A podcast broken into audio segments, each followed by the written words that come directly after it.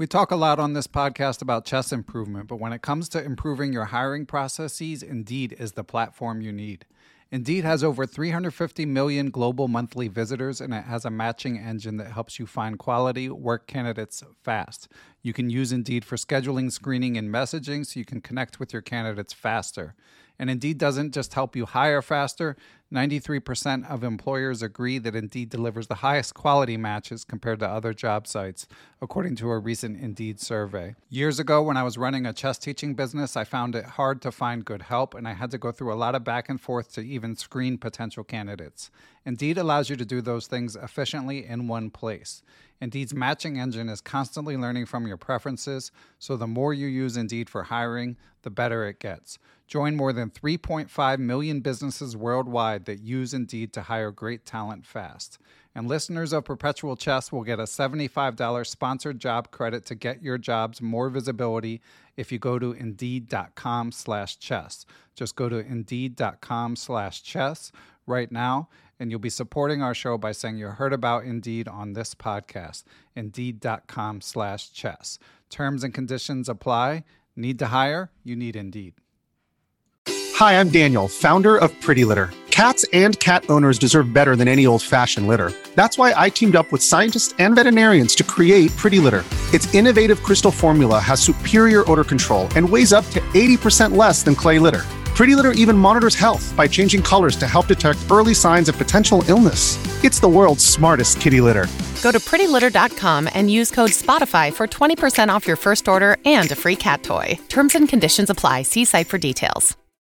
If you're an athlete, you know the greatest motivator of all is the fear of letting your teammates down. After all, a team is only as good as its weakest link. So you owe it to those wearing the same jersey as you to be your best every time you step on the field. That's why there's no vape in team. When you vape, you can expose your lungs to toxic chemicals that can damage your lungs. If you're a step behind, the team's a step behind. Brought to you by The Real Cost and the FDA.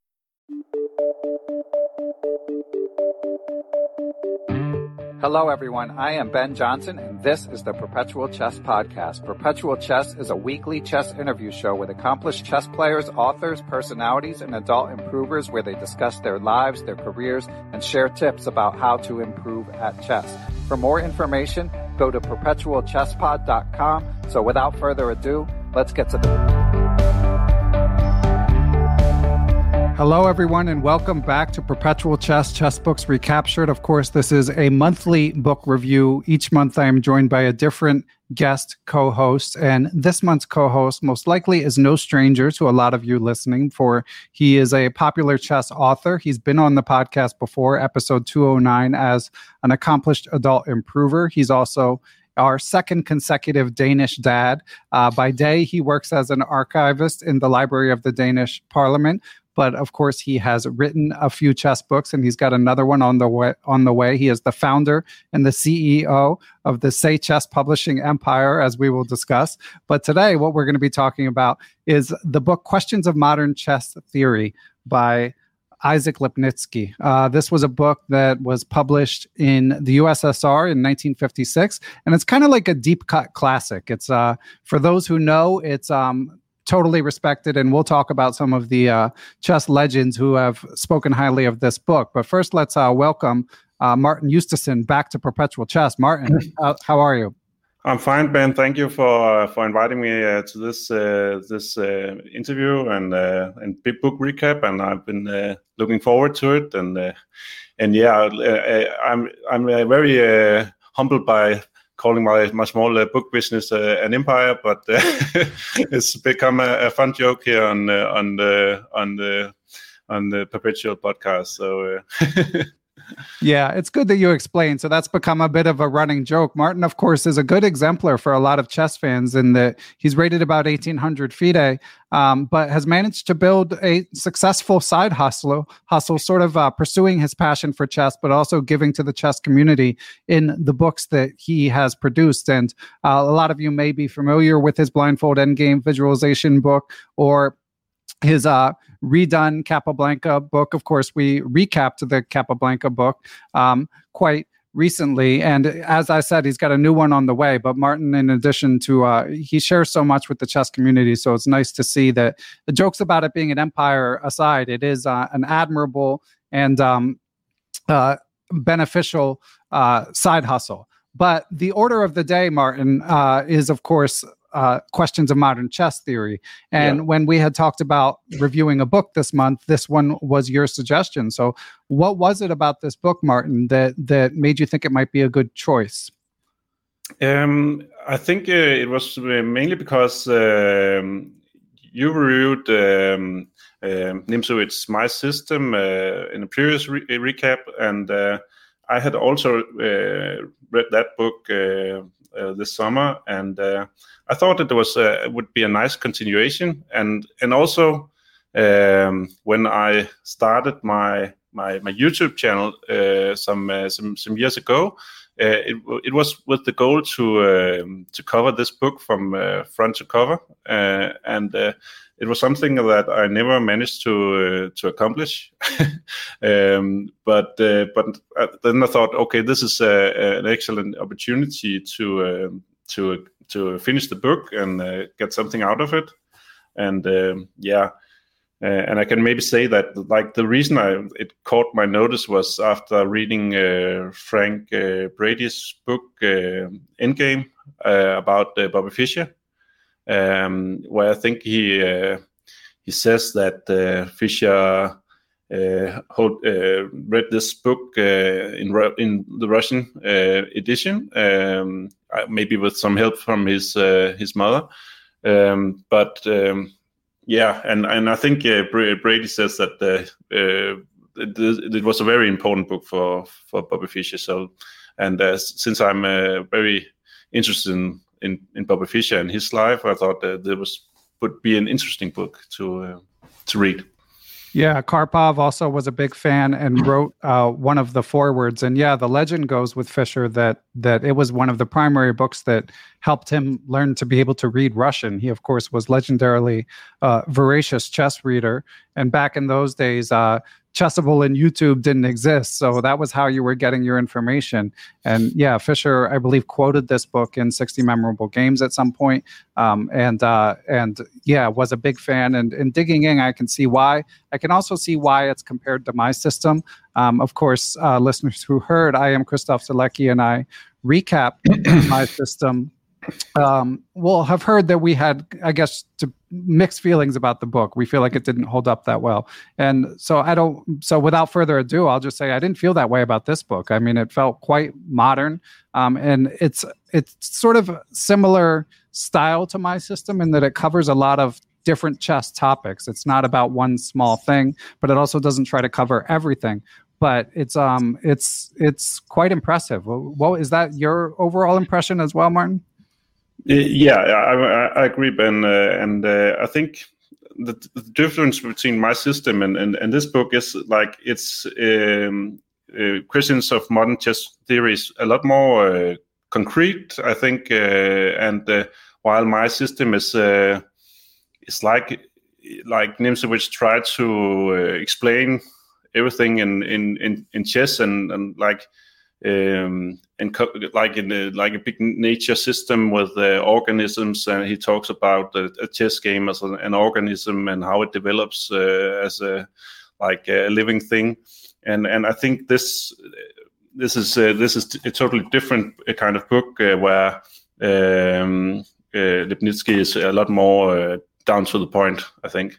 Well said. Yeah, clearer prose, no crazy diagrams, none of uh, Nimzovich's eccentricities. And to be fair, this book did come out decades later than My yeah. System, published in 1956 in the USSR. And another point of interest about this book, one reason that I think a lot of people listening uh, may not have heard of it, again, for for hardcore chess fans, this book is considered a classic, but it it doesn't come up like if you just think about how often books are recommended on this podcast. It hasn't come up that often, and I think a, a big part of the reason why is it was only translated to English in 2008.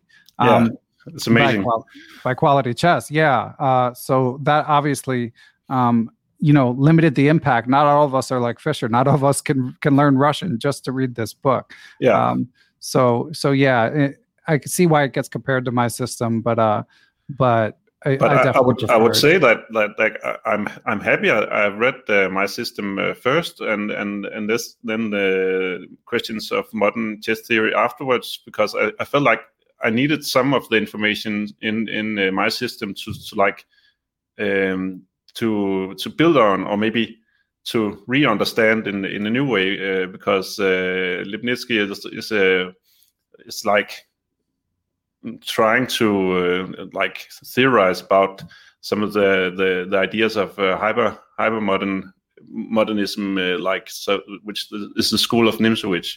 Uh, so it's a uh, it's a new take on those idea of uh, of the center and how to attack the center, and yeah.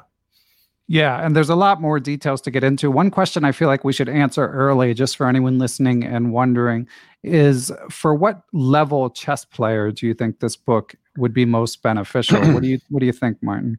Um, yeah, it's it's definitely not a, beginner's book, uh, and and um, and I would I would say like it's uh, it's advanced material, uh, but there's also some uh, a lot of great games that uh, intermediate players could could benefit on of, but it's not really written for for like uh, the, the the beginner intermediate player. I think it's it's written for the the peers of, of his time, and the, uh, that's how I get it. It's a very short introduction in the book, so um, but I, I feel like he's writing for for for the chess masters in in, in at this time. Yeah, I agree. It's the again the language is not inaccessible, so that means no. that probably a lot of people can read it and at least pick up a few things. But in terms of like maximizing the utility of the books you read, I would guess for say 1800 Lichess Rapid, meaning 1500 FIDE slash USCF slash chess.com, something like that. In that general ballpark is where it, I would think it starts to, to make the most sense for you to devote your time to reading uh, this book. Uh, if you're trying to categorize it in terms of some other books that often get recommended on this podcast, I would definitely. Re- I I don't want to reread my system, unlike you. So I I wouldn't include that in the conversation. But I might do something like logical chess, move by move, before this, winning chess strategies before this, simple chess maybe right before this, and I would say, and you know, obviously game collections can go somewhere in there as well. But I would say this could come somewhere after that. I would place it firmly in the intermediate category. But if there's things you don't understand uh, I don't feel like you would be like totally lost because it's not necessarily going to be a language issue.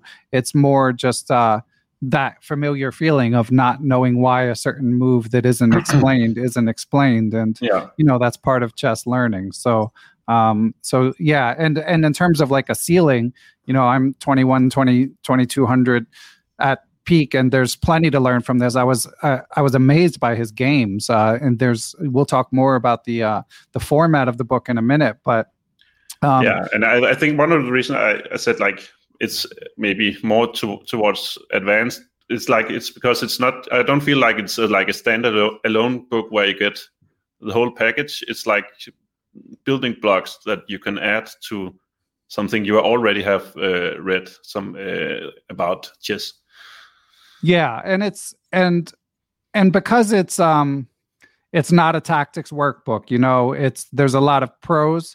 Um, I think that often leaves like some more wiggle room in terms of uh of when you can read it. Um, because no matter your level from 1500 to 2200, there's certainly things you'll pick up um, from it. Um, so we're going to share a few more details about the book, and then we're going to um, Uh, and a few more details about the author, and then we're going to dig deeper. But first, we're going to take a quick break and hear from our sponsors. Listeners, I've got good news and I've got bad news. The bad news is I'm still stuck at being behind on the clock in 77% of my Blitz games. Neither getting better nor worse, just spinning my wheels endlessly.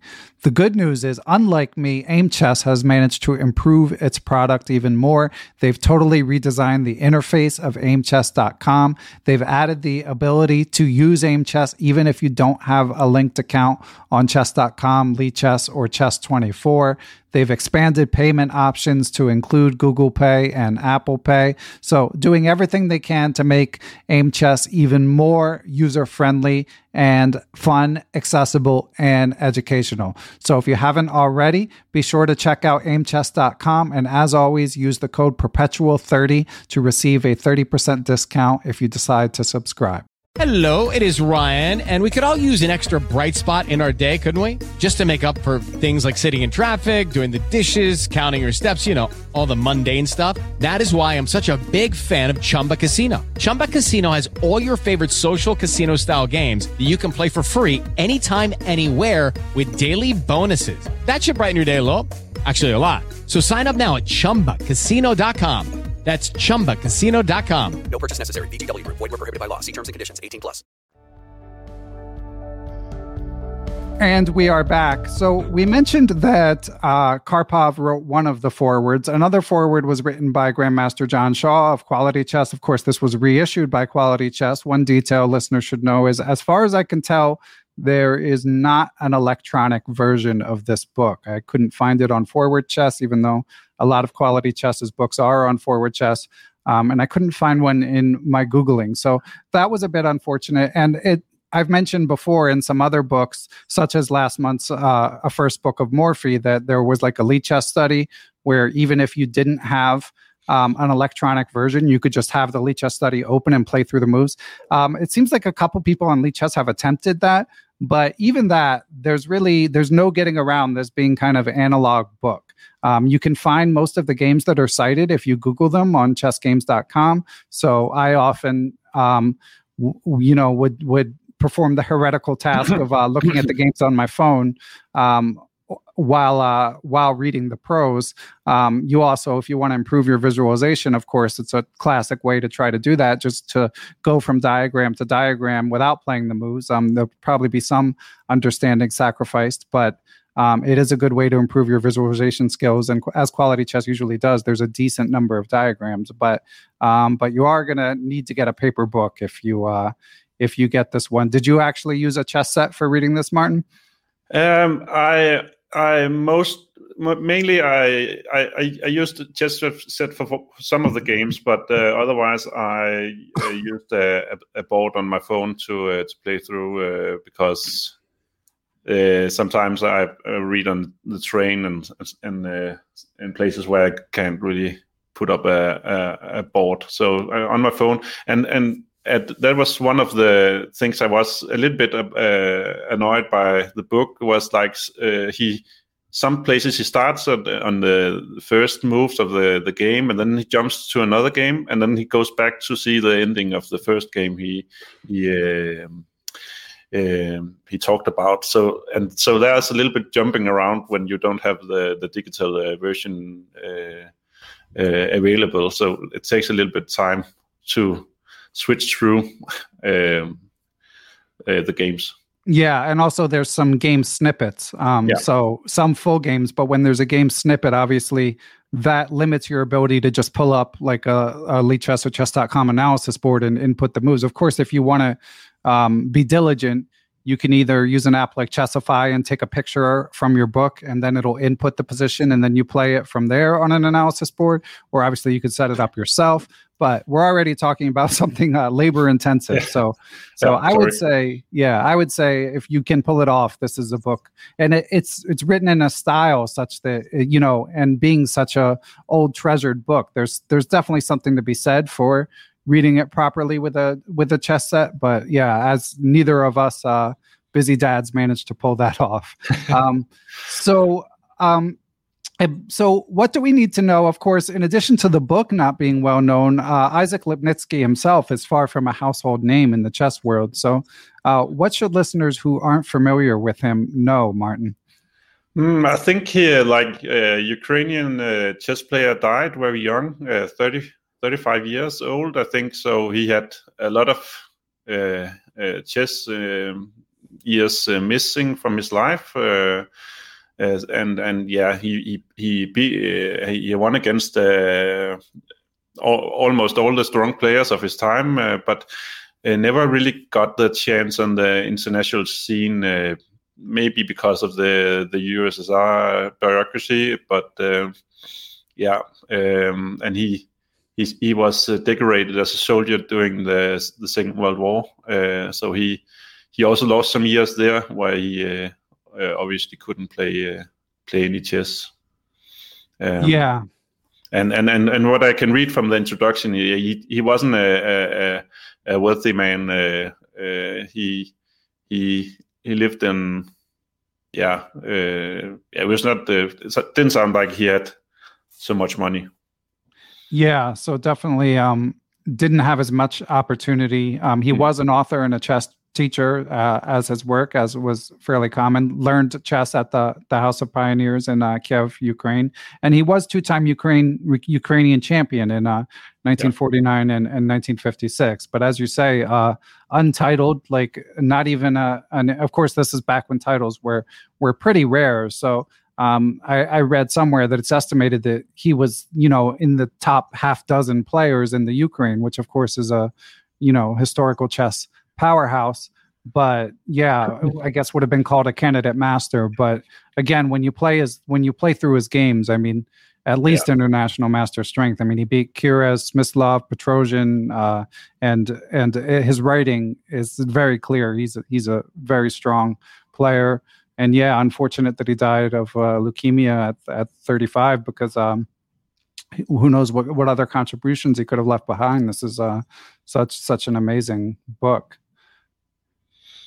definitely. Um, uh, so, one thing I thought that was interesting in the, the introduction to the book was uh, that there was a, a woman, uh, a Ukrainian chess player, Xenia Weisberg, that was uh, editor on the book, and uh, and and she she uh, asked Lipnitsky, "Why do you write that in some critical positions there aren't any chess laws that apply?" I mean, if some quest- uh, some laws don't apply, it means there are others that do. And, and and and I find that interesting because it feels like that when you read the book, it's it's uh, it's this uh, weighing of chess laws is uh, is is quite important concept in the book um, in in his approach. Yeah, so this idea that like any rule you hear like a knight on the rim is dim or castle your king early or you know doubled pawns are bad or um, you know outposts are strong or whatever it may be that generally these can be helpful guidelines but the devil's in the details. And when you watch top players play they're breaking these rules all the time. This of course is um, a point highlighted famously by IM John Watson in Secrets of Modern Chess Strategy. And if you read, there aren't a ton of online reviews um, of uh, of Lipnitsky's book, but it does often get sort of compared or mentioned in the same way because, of course, this preceded Watson's book um, by nearly 50 years. But what Watson called this idea of rule independence, meaning the the great players know when to break the rules. As you say, Martin, it's a common theme throughout this book, and um, and a lot of people were trying to like compare the books against each other. Um, I haven't read Watson's book in a while, but I found them to be different. I think I've mentioned before, I, I really like Watson's book, but to me, it's almost more like an academic type book. It's almost more like a, um, a historical development rather than a how to guide. Whereas to me, I was really impressed, first of all, with the fact that, again, this was written so, you know, so much before Watson's book, but also it's more about like it's more concrete in my opinion. I don't know if you've read Watson's book, but you could speak generally mm-hmm. about uh, if you felt this was like a, a, helpful actual chess guide rather than just like an academic, um, you know, um, um, questioning book. Yeah. I, I haven't re- read uh, Watson's book, uh, but uh, I sh- maybe I should uh, soon. Uh, but uh, yeah, definitely, I feel like it's it's it's not not too uh, academic in in in a way, and uh, it's um, but he, he, goes into this uh, debate about like uh, dogmatism in chess and versus uh, the the more uh, concrete. Intuitive uh, and the weighing of uh, the, the chess laws against each other and uh, and yeah so so so I just thought that was an interesting uh, perspective that this uh, Ukrainian women's champion uh, had what I think a big impact on on on on the layout of the book. Yeah, and and you can see this idea in action. There's one game in particular we should mention format wise, by the way, that this book is what Quality Chess translated and republished is a truncated version of the original. apparently, there were like like tons of pages about his thoughts on the theory of the Rogozin opening included, and uh, Quality Chess um, decided that you know. Uh, you know, at this point, almost 70 year old chess theoretical opinings didn't really belong in a sort of reworking of the book. So they cut all that out. In my opinion, it's a wise decision, even though, like, maybe from a historical perspective, someone might be interested. But what they added was 12 of his games, m- more or less with his own annotations. Um, so they added them as an appendix. And again, those games are amazing. And he's he's got a game in there where he beat Petrosian. And uh, those of you listening who heard my recent interview with with uh, Grandmaster Matthew Sadler will have heard him mention. Obviously, there's this recent proclivity with the strongest engines in the world uh, to to treat kings differently, treat how you play with your king differently than players did in the past. And he mentioned uh, GM Sadler mentioned a recent game of uh, Firouzja's from the the Euro Cup where he does this big sort of king walk in the middle game. Well, in this game against Petrosian, actually. Yeah um, Lipnitsky does this. It's kind of it's kind of hard to explain in audio only, but um, basically it's a, a, a, middle game with queens on the board. Although some pieces are off, and it's a fairly locked structure. And before transitioning to the end game, he walks his king from the king side to the queen side. Uh, and I just haven't seen many games from that era. No, uh, it's an amazing game. I, I, hadn't seen it before, and I was like, uh, "Wow, this this this is uh, just a, a very long uh, King March uh, to uh, to to to pull off and a great game. yeah, amazing yeah. game, and to to beat the legend Petrosian, and for any uh, for any aspiring content creators out there. I didn't see a lot of YouTube videos about that game, so, uh, so someone should get on that because yeah, yeah do it better uh, than me. Because it's uh it's impressissive stuff. Yeah, but um, I can um, maybe add that I looked up the the reviews of the book on on Amazon, and there was like 25 uh, or more uh, five stars reviews of the book, and then there was one one star review, and uh, and that that guy he wrote that about the reason why he didn't didn't give it more stars was because of removing the the the Rogozin part of the book, and he he writes that after all, you don't throw away Mona Lisa from the Louvre because uh, being 500 years old, she is, well, kind of outdated.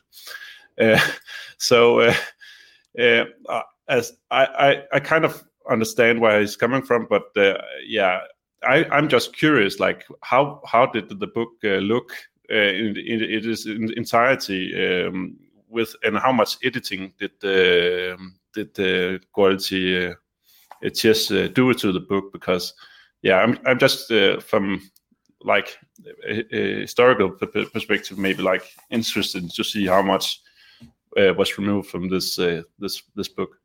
Yeah, we'd have to ask uh, Douglas Griffin or another Russian speaker yeah. um, exactly how it compares, or whoever we should give a shout out to whoever actually did the translating. But I mean, you know, you can't please everyone. To me, it's no. like hmm. to me, it's full stop, no brainer. I don't want 150 pages of old theory in there, you know. And yeah. I'm interested. I'm interested in chess history, but like I I and most people, when they buy a chess book, you know, the majority of the people are at least hoping, you know, their primary goal is probably to to learn some chess. Yeah. Um, so yeah, trans uh, translated from Russian by John Sugden. So paging paging John Sugden.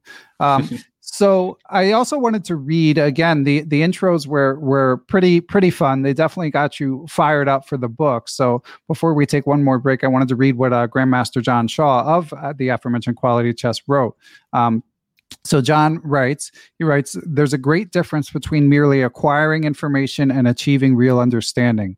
In this book, you'll find much that is as vibrant and relevant as ever because Lipnitsky wrote with intelligence and lucidity. He was a champion who could play chess and explained how he played chess. Technology might have changed the way we look at chess, but pieces still move in the same way they did 60 years ago. Many highly acclaimed modern chess writers, especially those from Eastern Europe, proudly acknowledge Lipnitsky's influence on their work.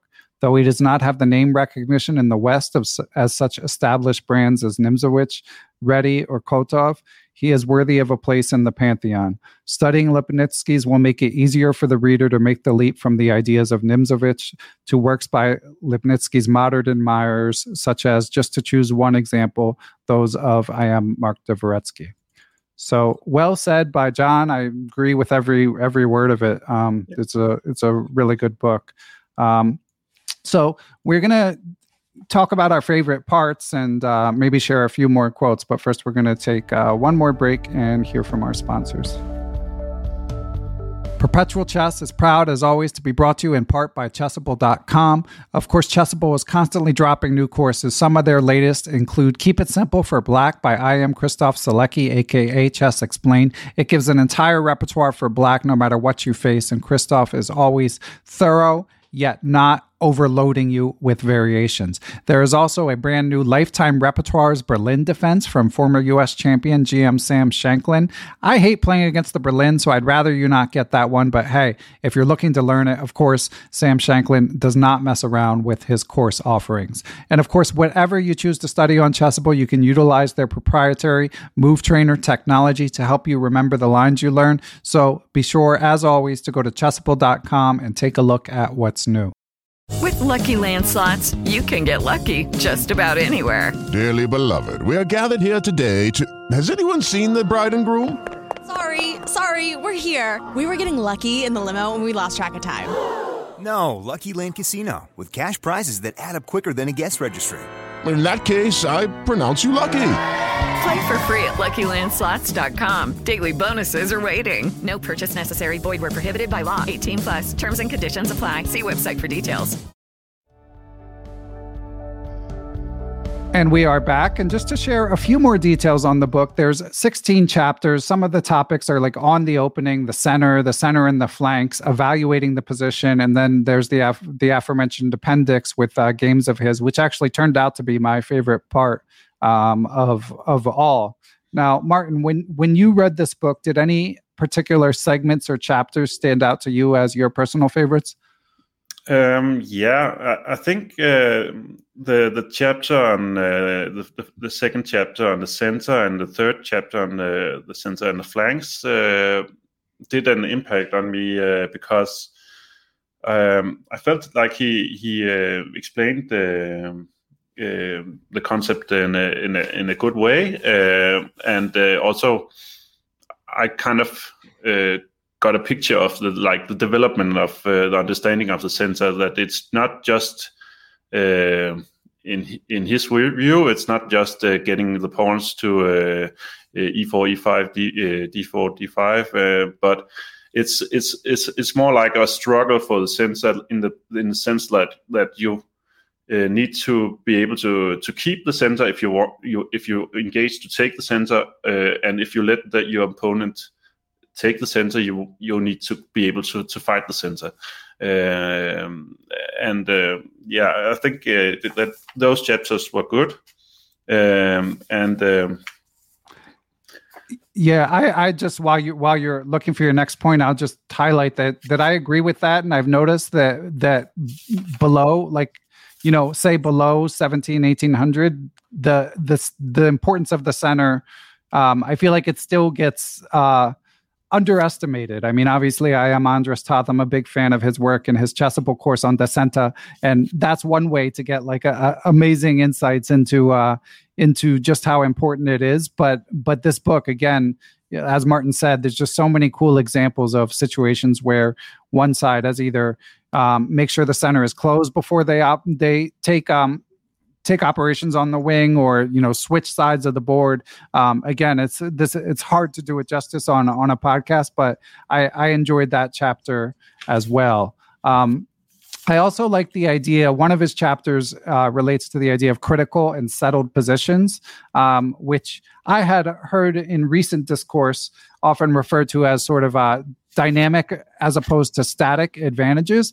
But this is the earliest mention I've seen of sort of this concept where you can have an advantage in a position where if you don't find the right sequence, uh, the advantage can just di- dissipate. Or if it's like an end game and your opponent has a terrible pawn structure or something, this is an example of something that he would refer to as a settled position where time is less of the essence. The the advantage is is there to to be exploited over sort of a a large number of moves. And he has a lot of uh, great instructive examples of like ways to sort of be on the lookout for that in in your Yeah. games. Yeah, it, it, that was also uh, like yeah, like the settled position is uh, where you you look at the the positional principles, and and the critical is where you apply calculation and. And uh, I I could only say when reading some of the examples, it was like uh, to he he says like the, aim is to go for one, for one settled position to to an, a new settled position in your calculations, and and some of the example was I was just like okay I'm never going to get this far in my own uh, try to uh, to reach a settled position, but uh, but but I un- understand the concept and I, I think it's a, a good way to think about um, um, uh, chess. Yeah. And another standout chapter for me is he has one on evaluating the position, which again, uh, harkening back to my recent interview with Grandmaster Matthew Sadler, that was another thing he highlighted about the modern engines is their how good their evaluation function is. And I saw a few people mention online that that's something that they feel like they they struggle with in, in their own games. So he he has some useful tips for that, and he I'll share this quote that Lipnitsky wrote, which is the the art of correctly and objectively appraising a position is the decisive factor in a player's skill which prompts him to take the correct decision. Yes, appraising the position is ob- objectively is fairly difficult, especially in the conditions of practical play with limited thinking time for your moves. The extremely important idea that a player's idea that a player's actions should flow from a correct assessment of the position was elaborated for the first time by the world chess champion Wilhelm Steinitz. And then he's got some Steinitz games or game snippets in there. Um, it's um, yeah, definitely instructive. Yeah, and like, and then he also mentions like, uh, I think it's a cable match against uh, Ch- Chigorin uh, against Steinitz, where it's like a clash of uh, the old school against uh, Chigorin, who is he he uses it as like an example of a uh, an intuitive player uh, that uh, that is better at uh, like juggling with uh, these uh, chess principles, uh, and whereas maybe uh, Steinitz was a little bit more uh, dogmatic in his approach to the rules, and and and and I think like Chigorin ended up winning those games against Steinitz because he was better at evaluating the positions. Yeah, and you can also find find that game on uh, on Martin's um, YouTube channel. Um, so yeah, I mean, there's there's a there's a lot of useful stuff in here. I um, Yeah, and I think the the the, the when you scroll through the book, there's like there's there's, there's some small uh, snippets, highlights of text where where uh, Lipnitsky comes with uh, some uh, some uh, really good uh, quotes uh, that is like. Uh, um, yeah, so, there's there's sprinkled out through the book, I think. So there were some chapters that, I thought was a little bit, uh, yeah, uh, not so useful maybe, uh, uh, and where it was uh, uh, how how long does a, a novelty last? Where it was, I think the, the the main idea I got out of that chapter was that sometimes it lasts long and sometimes it lasts not so long. so I, I, I didn't really see any point with that chapter, and it was like four pages long, uh, and uh, and also. Um, yeah, how is uh, is an innovation born? Uh, was a little bit, um yeah. I, I- I felt like there was some some chapters that was uh, a little bit weaker. Maybe maybe I, I couldn't find the the connection to to the other parts of the book in in those. Yeah, and also just naturally, like again, from from a book published originally in the 1950s, Yeah, there's we going to be some there's going to be some outdated stuff, and I Yeah. think how an innovation born, like innovations are born a lot differently uh, now than they are. So yeah, I also felt like it the book uh, started strong. Then the the middle few chapters evaluating the position, the concrete approach, and from critical positions to settled positions, those were outstanding.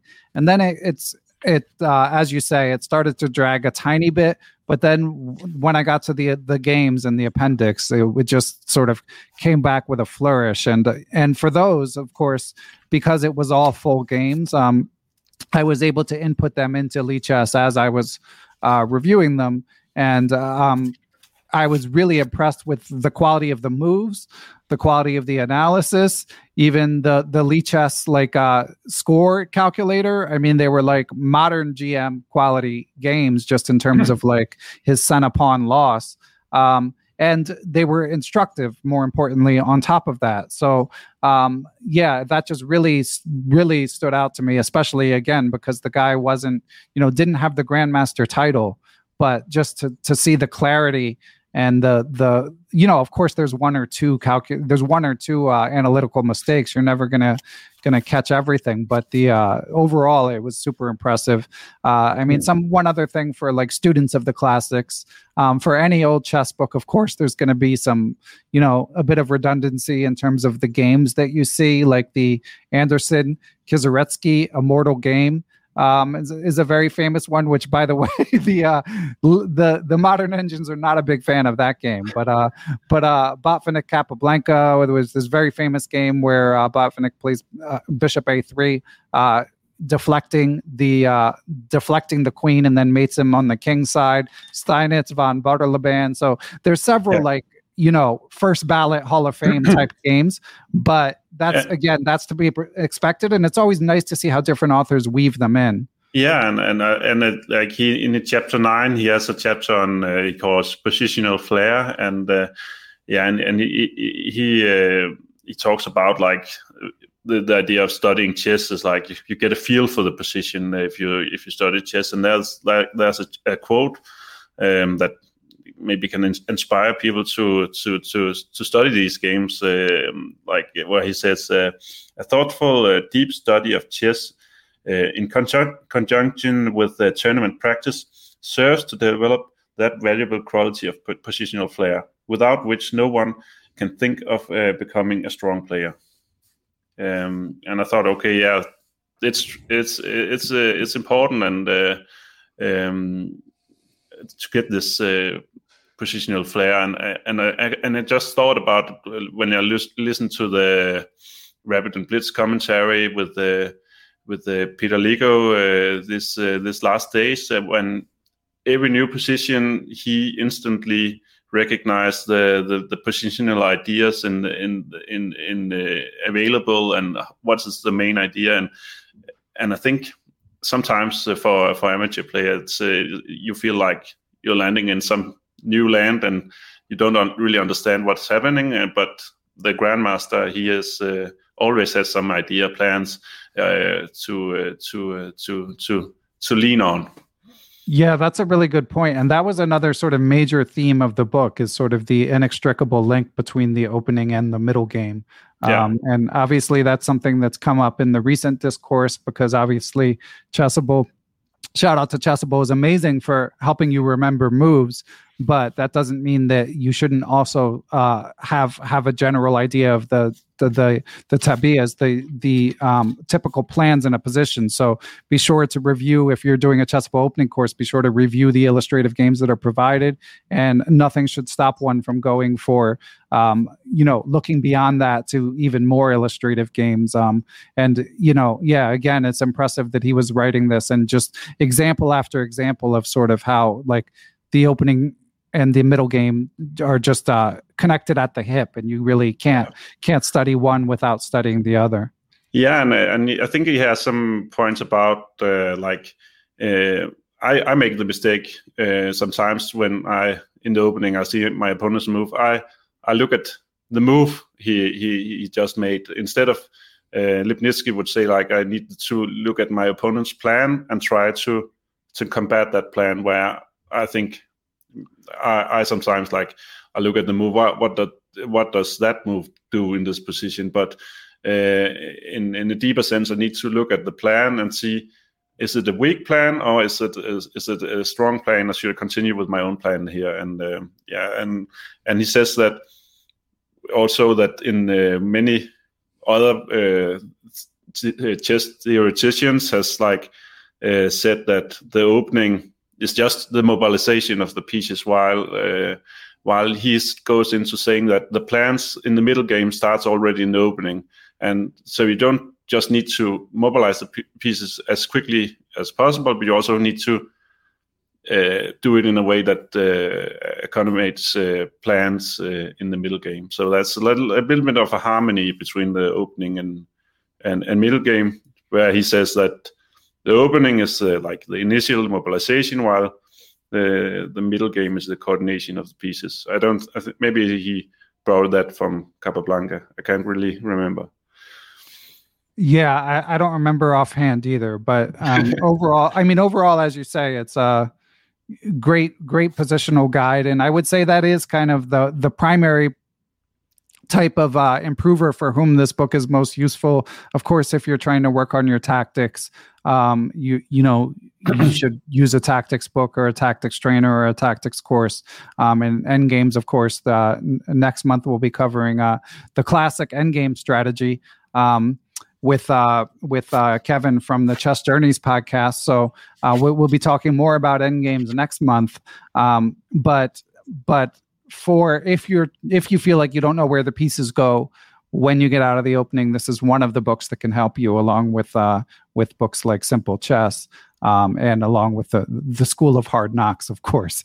Um, so um, and one other small quibble with the book, and I've noticed this in uh, lots of older books, is it, it kind of ends suddenly. Um, yeah.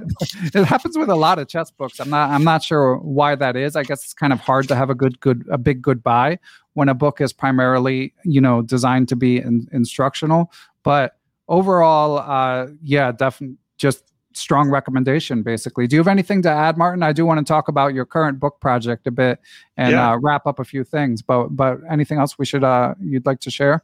Mm, I, I, have i have the same uh, feeling about the book like uh, the, the, the harmony of the the the, the flow uh, in the book is a little bit strange. Maybe also why i wanted to know how the original book was was presented but uh, overall, I feel like it's uh, it has immense value and can be read and reread several times. I think I, will definitely go through this book again um, because I think these games are really instruction instructional and yeah and it's a good reminder also if you feel like if uh, your positional chess uh, needs a, uh, Uh, reworking, uh, then uh, then uh, I think that's some great example. And and uh, and I also think that Lipnitsky is like a a positional kind of player. is my my feel of his his games and his attraction to to chess. Yeah, definitely not like a crazy attacker. If I mean, he might be uh Additional to universal i would say but definitely definitely the games are very sort of solid and principled mm. um, so yeah uh, again worth checking out now before uh, listeners before we let you go one thing we should say is martin's newest book is actually um, for for those of you familiar with his um, his blindfold endgame visualization. He's doing a blindfold opening visualization, which of course dovetails nicely with um, with the sometime recurring, often recurring feature of a few blindfold puzzles. So once we say goodbye to Martin, which will not be this moment, um, then uh, Martin has graciously shared a couple puzzles from the book that I will read uh, for listeners to get a taste of um, of of Martin's book. But Martin, what what should listeners know about the book? Yeah, it's uh, I I published uh, the, my first book uh, yeah December uh, uh, one year ago, uh, and then then this is the sequel to this first first book because the first book was blindfold puzzles in the in game, in game studies and positions, and and this one I, I have taken puzzles from from the first up to ten moves deep into the, the games, and I've looked at often recurring tr- tricks and traps in the opening and and made them into 100 um, puzzles uh, and and and and I'm working to publish the, the paperback but uh, now is the, the, the book is available on uh, on Amazon digital and on Kindle yeah and and Martin's books are always uh, basically a steal. I mean, uh, last I checked, it was three dollars for this book, and uh, there's well, well more than three dollars worth of value. And uh, as I mentioned at the top, I, I also think Martin's inspiring in that like he he found he's found a niche. He he found a um, gap in the chess market in terms of both his blindfold books. There's there's not a lot of blindfold training books available and in republishing the uh, the Capablanca book and and Martin you were mentioning before we were recording that the the books uh, your prior two books are selling reasonably well yeah, uh, yeah. Actually, I managed to uh, to publish a, a, a, a, th- a third book uh, with uh, 100 uh, heading headachingly hard uh, in two. Oh yes, I have that yeah. one too. How did I forget yeah, that? So, so uh, yeah, I, I, think in December here I managed to uh, to sell about over 500 books, which is uh, kind of mind-boggling when I started uh, a year ago and and uh, I'm a, an amateur chess player here, but I've just uh, got an amazing support from the, the chess community on on Twitter, and yeah, it's it's it's it's it's been fun and uh, and and enjoy. And I'm enjoying making these puzzles and getting the feedback. Yeah, well, when you when you give to the chess community, it tends tends to come back around. Uh, I think that's been the case. And sorry, I didn't mean to cut you off when you were saying the title of of uh, a hundred sorry, I forgot the number. Hundred. Of course, I have the book upstairs, but is it a hundred headachingly hard chess mate in twos or what's yeah, one hundred?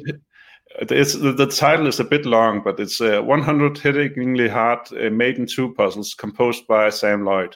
So it's uh, I've taken uh, the best uh, uh, compositions of Sam Loyd and made into a, a, a two puzzle book. Um, yeah, and it and I I uh, worked on that book, and I, I, I like books like that, Martin. I do have to confess, it's one of my it's one of my many books strewn in the graveyard of chess books that I didn't finish. But it's uh it's nothing personal. It's my own it's my own laziness. You um, have a lot on the plate. yeah, but uh, but it's what I like about a book like that is it's challenging, but if you stick with it hard enough, like long enough, um, at least at my level, you should eventually get it because you're going to look at every single move sooner or later, and it's yeah. only made in two. So um, it may take you 10 or 15 minutes, but sooner or later, you should be able to solve it. And yeah. I think that's uh, that's a good mix of again being challenging, but not being one of these puzzles where when you see the answer, you're like, well, I was just never going to get that, you know? Yeah. Um, and, I, and I, can say like uh, the, in the, the regards to the, the blindfold books, it's, uh, I'm not a blindfold master in any kind of sense. Uh, I'm, I, I was searching for material because I wanted to, to, to, to learn and, and practice the skill and, and I couldn't find anything. So that was the motivation to, to making the blindfold books. Yeah, so. and of course I've I've plugged Improve Your Chess Now, which has um you know classic book by grandmaster jonathan tisdall which which has uh, some blindfold puzzles. And i myself have mentioned that i wish that there were more of those. And by the way that's a book that i mean i would say improve your chess now is a bit more on the uh, psychological side than um, questions of modern chess theory, but it did remind me of a few modern books. That in uh, Street Smart Chess by uh, Axel Smith, in that it just kind of tackles a sort of a wide array of topics. Um, he doesn't try to answer every question, but just says like, here are some ideas, and here are some things that might help how you think about them. Um, so, and Martin, uh, before before we let you go, uh, we had talked about again. I would uh, like to make a donation to a charity and in lieu of paying you for all your work from break from your busy schedule. And we're gonna we're gonna hook up Chess in Slums again. Is that right? Yeah. Yeah i've, I've been following uh, tunde on uh, on twitter and uh, and seeing these uh, the boys uh, get, getting to play chess and and seeing the the joy in their eyes is it's a, I think it's a good cause to to support.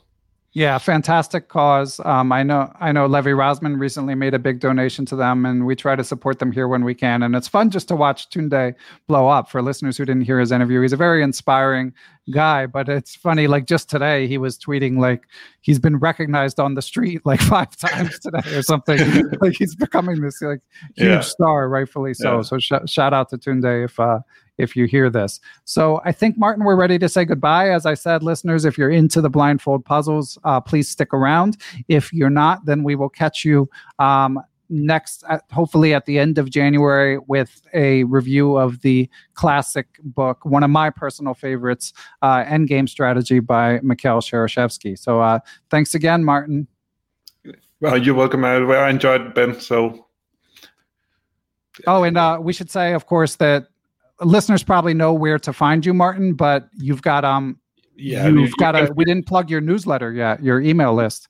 Yeah you can uh, you can find me on on twitter and you, there you can also sign up on my n- newsletter on uh, getrevue.com no okay no, but they can uh, get they can get sign up for your email list even if they're not on twitter right? Yeah you can get a link from me ben so. Okay, so I'll drop the link in the show notes and uh, and uh, thanks again, Martin. Welcome back to any of you hardcore chess improvers working on your blindfold uh, visualization skills. I am going to share two of Martin's puzzles with you here from his new book, Blindfold Opening Visualization. So, in, in each case, you're looking to find the best move in a given position. I don't want to say anything more than that, but it could be a way to win significant material or it could be checkmate. So, without further ado, oh, and by the way, Martin's first puzzle is from the easy category, and the second puzzle that we share will be from the intermediate category. So here comes puzzle number one. As always, the link with the moves. The moves will be listed in the show description if you want to play through them in your head yourself. There will also be a link to a diagram that will have the solution, so you won't risk seeing the solution by looking at the show notes. But if you click through to the diagram, uh, then you would find the answer. So here we go. Here's puzzle number one. It is only five moves before we get to the puzzle. Uh, move one white plays e4, black plays e5. White plays two, knight f3, black plays two, knight c6. White plays three, bishop b5. So we have a Ruy Lopez. Black plays pawn to d6. White plays knight to c3. Black plays knight to e7. White plays knight to d5, moving the same piece twice. Black plays pawn to g6, double question mark. So it is white to move, find the best move. Once again, the moves are e4, e5, knight f3, knight c6, bishop b5, d6, knight c3, knight e7, knight d5, g6, and now it is white to move, find the best move. Uh, on to puzzle number two from Martin. This one, the puzzle will come after seven moves. And again, this one is significantly more challenging than the first one. White goes one, knight f3, black plays d5, white plays g3, black plays c5, white plays bishop g2, black plays knight c6. White plays d4. Black plays e6. White castles. Black plays knight f6. White plays pawn to c4. Black plays d takes c4. d pawn takes c4. White plays knight to e5. And black plays knight takes d4 question mark. And now it is white to move. Find the best sequence for white. Uh, it is more than one move to get full credit. Um, and I'll reread the moves. One, knight f3. Black plays pawn to d5. White plays pawn to g3. Black plays pawn to c5. White plays bishop to g2. Black plays knight to c6. White plays pawn to d4. Black plays pawn to e6. White castles. Black plays knight f6. White plays c4. Black plays d takes c4. White plays knight e5. Black plays knight takes d4.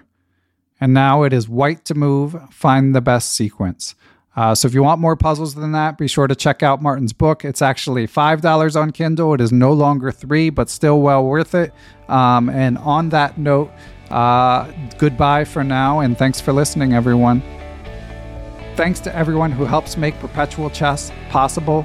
Big shout out to my producer, Matthew Passy. I'd also like to thank the Blue Wire Podcast Network, with whom we are proud to be affiliated. Be sure to follow us on social media, Beneficial1 on Twitter, at Perpetual Chess on Instagram, and or you can join the Perpetual Chess Facebook group. You can email me, ben at perpetualchesspod.com. And of course, last but not least, I'd like to give major thanks to the Perpetual Chess Patreon and PayPal supporters. Those who choose to join that community based on their level of support can do things like submit questions for guests of the show, have access to live Zoom Q&A lectures with grandmasters who often have appeared on the show going over chess games, answering questions, stuff like that, and you can even get access to ad-free perpetual chess if that's your preference. So, but most of all, thanks to everyone for listening and we will catch you all on the next episode.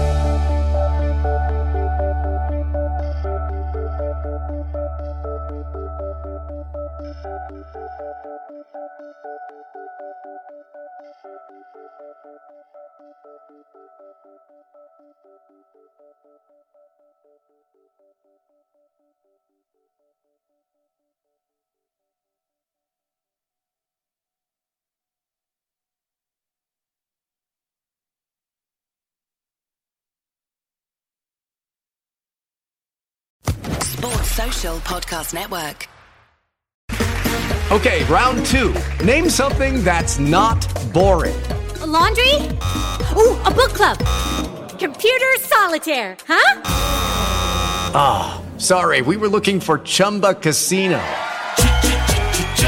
That's right. ChumbaCasino.com has over 100 casino style games. Join today and play for free for your chance to redeem some serious prizes.